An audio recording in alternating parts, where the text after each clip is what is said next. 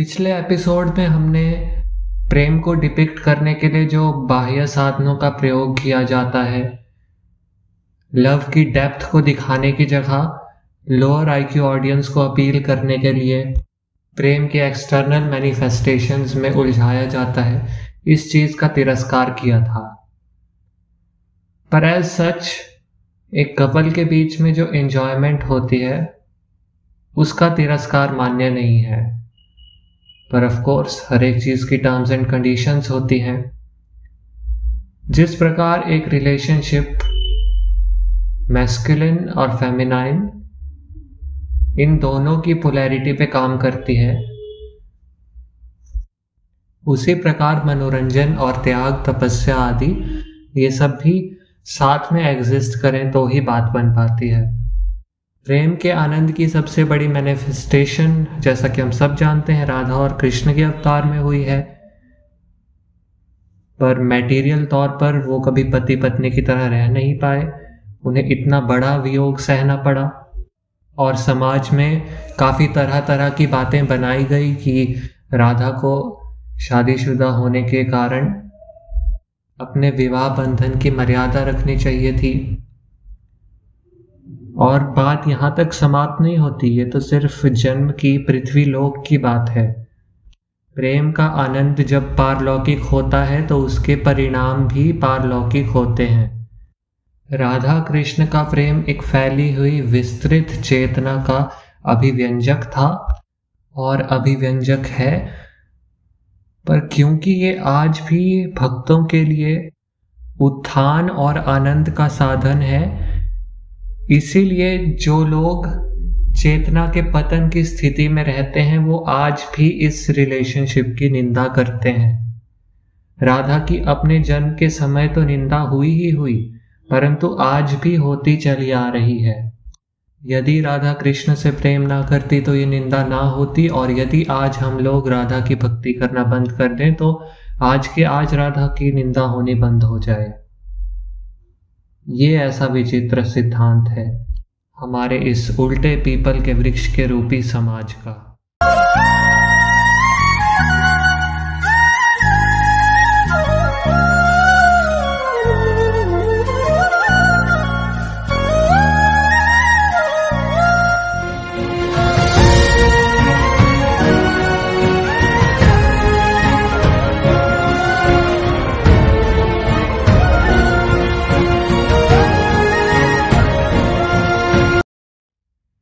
पिछले एपिसोड से साम्य रखते हुए तुलसी रामायण का एक और प्रेम सिद्धांत व्यक्त करना चाहूँगा।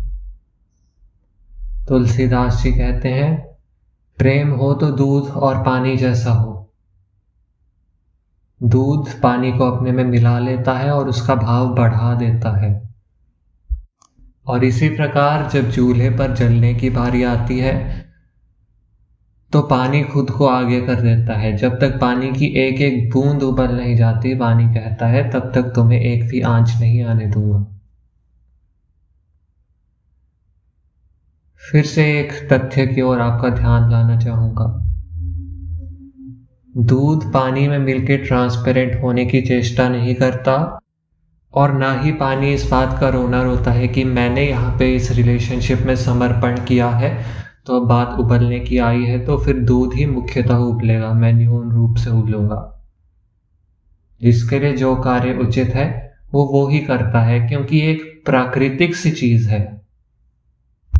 शिव पार्वती की प्रेम कहानी के बारे में तो सबको पता ही है, पर शायद विष्णु और लक्ष्मी का जो प्रेम है, उससे लोग उतना ज़्यादा अवगत नहीं है।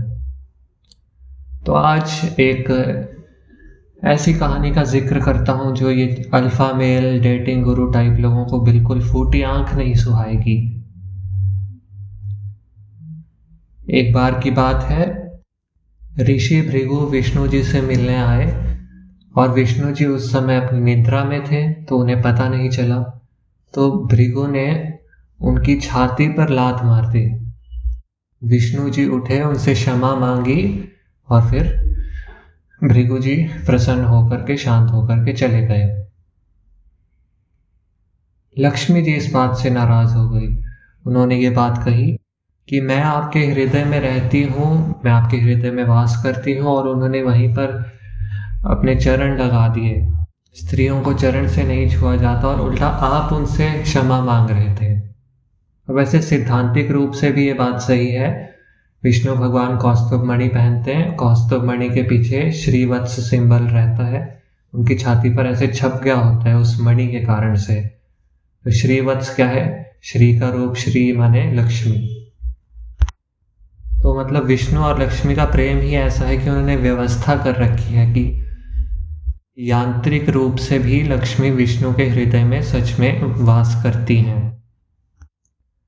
तो लक्ष्मी जी इनडायरेक्टली अपना अपमान का बहाना दे करके असली में विष्णु जी का जो अपमान हुआ था भृगु जी के द्वारा, उसका रोष प्रकट करते हुए चली गई है। हालाँकि मुँह से उन्होंने ये कहा कि मैं अपने अपमान के कारण जा रही हूँ। ऐसा स्त्री के प्रेम का भाव होता है। और फिर लक्ष्मी जी गई और कोल्हापुर के राजा के वहाँ पर महल में पैदा हुई। और वहाँ पर रहने लगी। विष्णु जी भी पीछे पीछे आ ही गए, क्योंकि उनका प्रेम भी तो ऐसा ही है। परंतु अब समस्या हो गई। विष्णु से लक्ष्मी हो गई है अलग तो अब विष्णु जी धनवान नहीं रहे। जैसे तैसे करके बहुत मेहनत से वो लक्ष्मी से, यानी कि राजकुमारी से मिले, उनसे प्रेम भी हुआ। लेकिन फिर भी राजा ने यही बात बोली कि तुम तो इतने गरीब हो, मैं तुम्हारी शादी इससे नहीं करा सकता। तो ऐसे में विष्णु जी ने लक्ष्मी जी से क्षमा याचना की और उनका आशीर्वाद लिया और उसके बाद कुबेर की घनघोर तपस्या की। कुबेर एक छोटे से देवता और कहा, विष्णु जी स्वयं, वो उनकी तपस्या कर रहे हैं और उस तपस्या से धन अर्जन करने के बाद उनका विवाह हो पाया। इसी प्रकार एक बार बात यह हुई कि लक्ष्मी जी को श्राप हो गया कि उन्हें विष्णु जी से वियोग करना पड़ेगा कुछ समय के लिए। वो अश्व योनि में पैदा होंगी और जब तक वो अश्वी होकर किसी और अश्व से संग न कर लें, तब तक वो वापस विष्णु के साथ विष्णु लोक में नहीं आ पाएँगी। तो इस प्रकार लक्ष्मी जी को ना चाहते हुए भी अश्वयोनि में जन्म लेना पड़ा। और वो तो ये जानती थी कि वो मूलतः परमात्मा की एक बड़ी अंश है। ये जो देह उनको मिली हुई है इस योनि में, ये उनकी नहीं है। तो वो चाहती तो किसी भी घोड़े से संग करके बात को खत्म कर सकती थी। लेकिन फिर भी अपने अटूट प्रेम के कारण उन्होंने अपना दैहिक रूप से भी पातिवृत्य तोड़ना सही नहीं माना। उन्होंने शिव और पार्वती की तपस्या करनी शुरू कर दी। यह भी ध्यान रखिए कि घोड़े की योनि में तो बुद्धि भी कितनी हीन सी, छोटी सी होती है। और कहा वो लक्ष्मी जी हैं? इस योनि की अल्प बुद्धि में भी उन्होंने भक्ति में अपना मन लगाने की कोशिश की।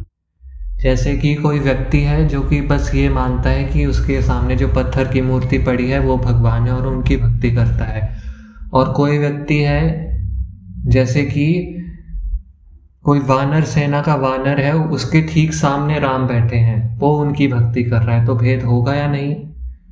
तो बुद्धि के भेद से अल्प ज्ञान और अल्प धीरज की क्षमता और अल्प ध्यान क्षमता के साथ भी वो साधना में लगी रही और कई सौ सालों तक साधना करने के बाद शिव पार्वती जी ने विष्णु जी को अश्वयोनी में जन्म दिलाया और फिर जब विष्णु जी बड़े होकर के उनसे मिले तो उनके संग से ये श्राप टला। तप के बारे में तो वो महाभारत वाली भी कहानी है। पांडव रोज दस हज़ार ब्राह्मणों को खाना खिला रहे थे, वो भी दस हज़ार सोने की थालियों में, और ऐसा विधान था कि खाना खाने के बाद थालियाँ सब अपने घर ले आओ, ले जाओ, और अगले दिन हम दस हज़ार नई सोने की थालियाँ देंगे। इस प्रकार चल रहा था। लेकिन उनके दान को भी छोटा माना गया, क्योंकि उसमें त्याग की भावना नहीं थी। अगर कोई गरीब आदमी जो कि दस रुपए कमाता है, वो अपने नौ रुपए दान में देते वो दान उससे ज़्यादा बड़ा माना जाता है। क्यों? क्योंकि बात है इंटेंशन की।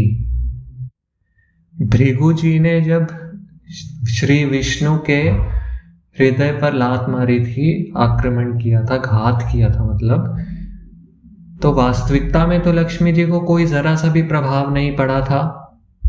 एक ऋषि के छोटे से घात से उनका क्या बिगड़ना था? लेकिन बात उनकी थी विष्णु जी की इंटेंशन को साधने की। और इसीलिए जब विष्णु जी ने परिश्रम किया उनको वापस पाने के लिए तो जाकर के उनको शांति हुई।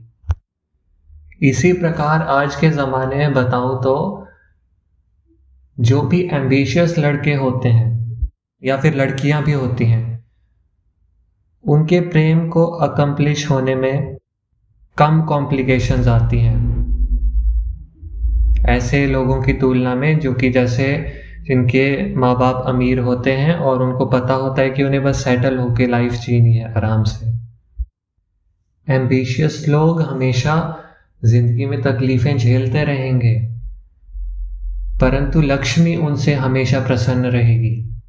और जैसा कि हम कह चुके हैं, प्रेम के तीन पिलर्स हैं, लक्ष्मी, राधा और कृष्ण। प्रेम में जो मनोरंजन है, उसका स्वरूप भगवान श्री कृष्ण ही हैं।